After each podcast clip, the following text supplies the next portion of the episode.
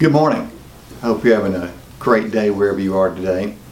Uh, I am in the book Revelation and would love for you to join me there. Revelation chapter 3, verse 20. Passage of scripture I know you're familiar with. Revelation 3, verse 20, about opening our door. And that's what I want to talk to you about today, is about opening the door of your heart to Jesus when he stands there and knocks. So uh, let's take a look at this verse. Jesus says, Here I am. I stand at the door and knock. If anyone hears my voice and opens the door, I will come in and eat with him and he with me. You know, when I, when I study the life of Jesus, which is an amazing study, uh, there are at least a dozen times uh, recorded in the Gospels where Jesus is having a meal with someone or a group of people and uh, he's doing the teaching or he's just enjoying himself, enjoying being with his friends. Uh, there's something about eating a meal with people, and, and you know this. You know what it means to eat a meal with someone. It, means they've invited you into their home, and uh, you're at ease, and that sort of thing. In the King James version of the Bible, it says, "And I will sup with him." S-U-P. I will sup with him. Now I've done a lot of research on this, and I'm pretty sure that's the root word for the root word supper. Not really. I'm kidding, but but you know where I'm from, there's a difference between dinner and supper. Uh, when you invite someone to dinner, that's where you sit down at a nice table in the dining room, and you got three forks and two spoons and a knife, and you got a napkin, and you put the napkin in your lap, and you put your hand down in the lap, you know, on your napkin, and and it's, it's very proper. And you talk about proper things, you know, at the dinner table.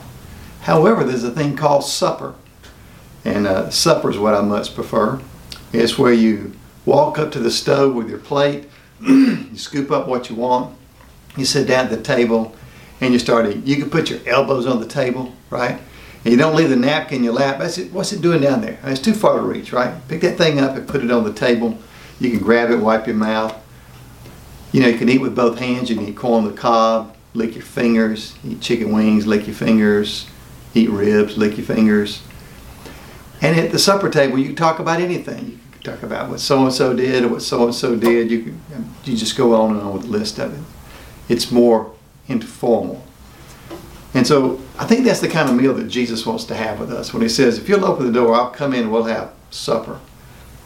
And if you want to have a formal dinner with Jesus and set the table and do all the fine china and everything and the crystal and, you know, I think you'll be okay with that.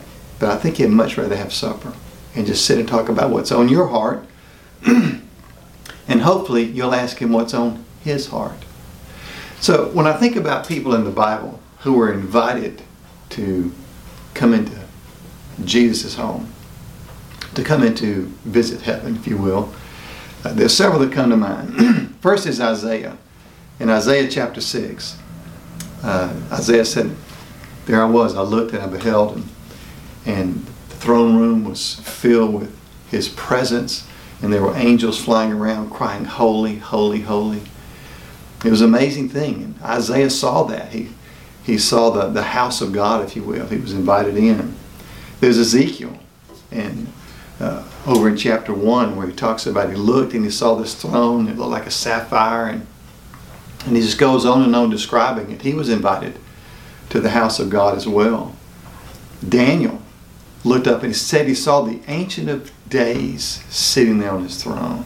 The Ancient of Days. Stephen, when he was being stoned to death, he looked up and he saw Jesus standing at the right hand of the Father who was sitting on his throne. And, and, uh, and he saw him there. He was invited, even before his death, he was already invited into the very presence of God. And he was invited into God's house. Paul said in 2 Corinthians chapter 12 that he visited the third heaven and he saw things that he can't even come back and talk about. I, I wish he had talked about some of them. I would love to know what he discovered.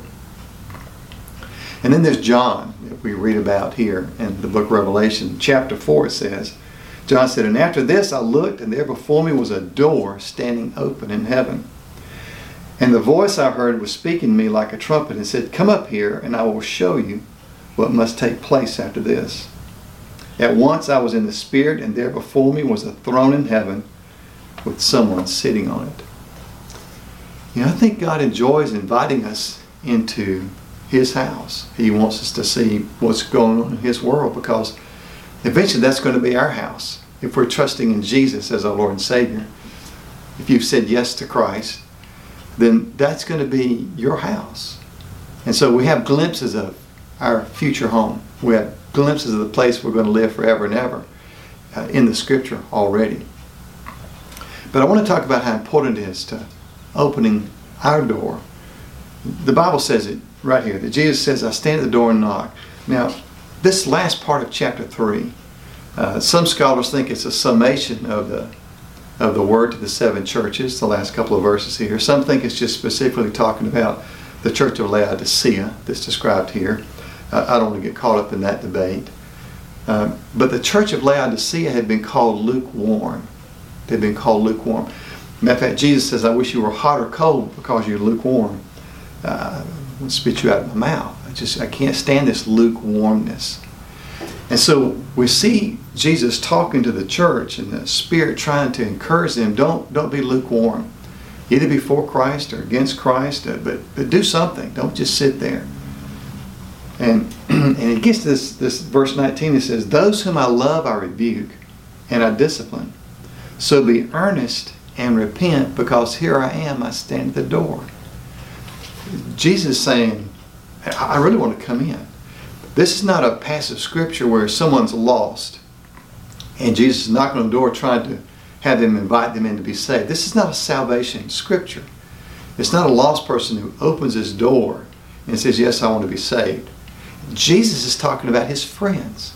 And John he says, I no longer call you my servants, but I call you my friends because I will reveal to you everything my Father has told me. That's a great passage, right? And so Jesus is knocking on the door of one of his friends. That's what he's doing. And he's saying, Look, you folks in Laodicea, you're my friends. I've come to visit a friend. I've not come to visit a lost person for them to be saved in this particular setting. I've come to visit a friend. You are a friend of God. And he's showing up, showing up at your door saying, I'd like to have a conversation with you. That's, that's amazing. You know, I love it when my friends visit my house and knock on the door, whether they let me know they're coming or unexpectedly. It's great to see friends. We all love to see our friends show up. I love it when my friends text me on the phone or call me or send an email. It's great. Jesus is our friend, and it should be great hearing from him. And we should be standing at the door looking at the people, waiting on him to show up, or have the door wide open so that when he does show up, he doesn't have to knock. He can just walk right on in. Now, I think it's interesting that Jesus wants to have a supper with us, and I think it's interesting that we have this ritual, if you will, this thing that we do called the Lord's Supper. Now we've we've kind of sanitized it. We've made it with a little cup and a, and a little cracker. And but back in Jesus' day, to have a supper with somebody was a full meal. It was the last meal of the day. It was a full meal. It was a full spread. It was plenty of food for everybody to eat. That's the kind of meal Jesus is looking for. He's not looking for some sort of happy meal, right? Where he just comes in. He's not looking for a snack. This is not come in, can I have some crackers? It was a peanut butter on them. That's not what he's looking for. He wants to come in and have a long, extended meal. You know, if you've ever been to, uh, to France or Paris or some European city, you know a meal can last an hour or two.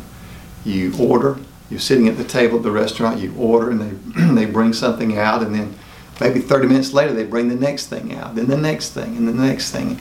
You could be there an hour or two. They, they want you to enjoy the meal and enjoy the time of the meal with the person or persons that you're with. It's a beautiful experience. So Jesus says, Look, I'd like to come in and have supper with you. I'd like to come in and prop my elbows on the table, gnaw on the corn on the cob, and enjoy your presence. And so here's a couple of principles. When you let Jesus come into your house, he returns the favor.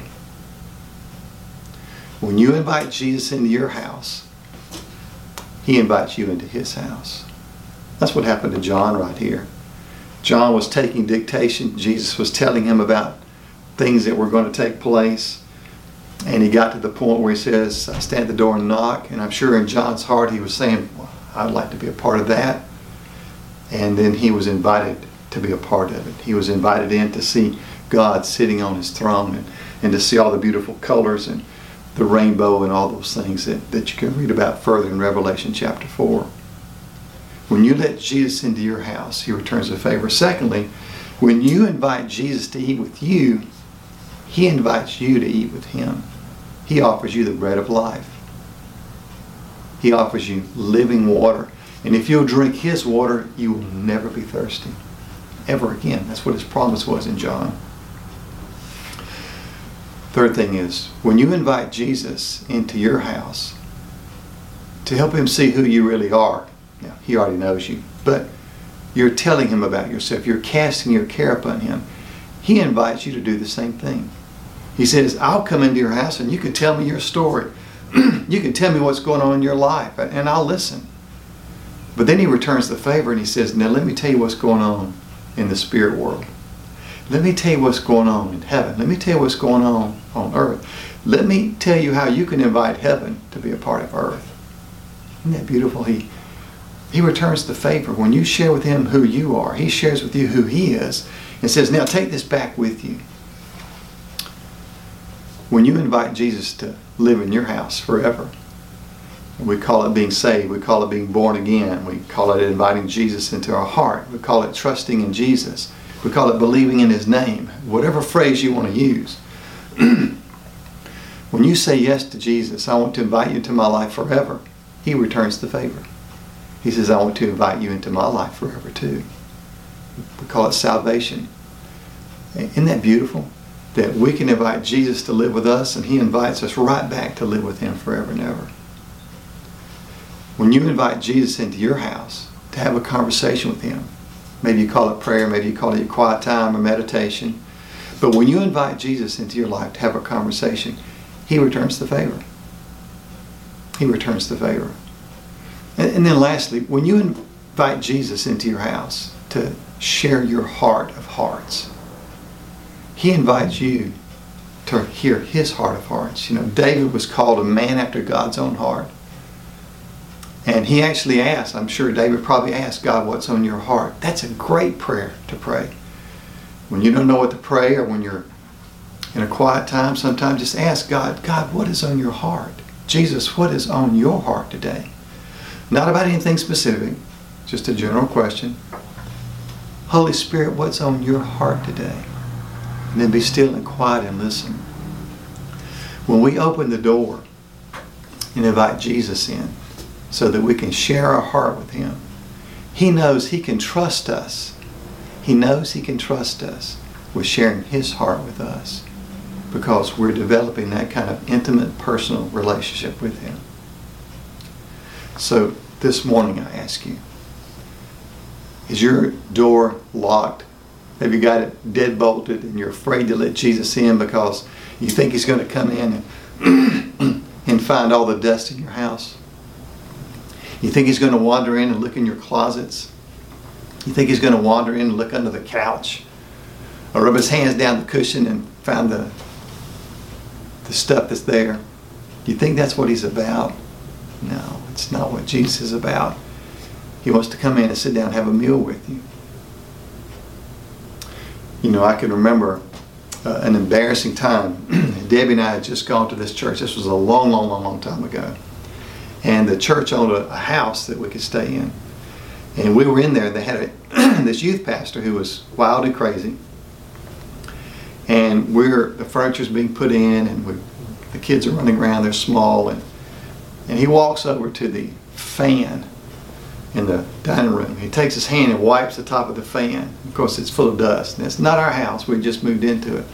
And he just hollers out, "Look at all the dust that Debbie left on the fan right here." Well, she was so embarrassed. She was so embarrassed. It's an embarrassing time.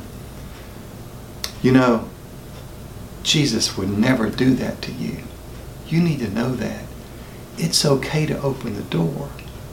He's not going to go look on top of your fan and wipe the dust off. That's just not who Jesus is.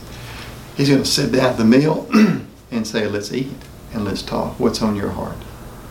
What's on your heart? How can I help you? How can I restore your soul today? Because that's what Jesus loves doing. So, this morning, if you've got your door deadbolt locked against Jesus, just take the locks off. Open the door, leave it wide open, and wait for Jesus to walk up and say, Hey, I'm here. Let's have supper. So I encourage you to do that. Hey, I hope you have a great day wherever you are today. Hope you open the door of your heart to the love of Christ and let the Holy Spirit fill you with that love in every part of your life. Thank you for watching.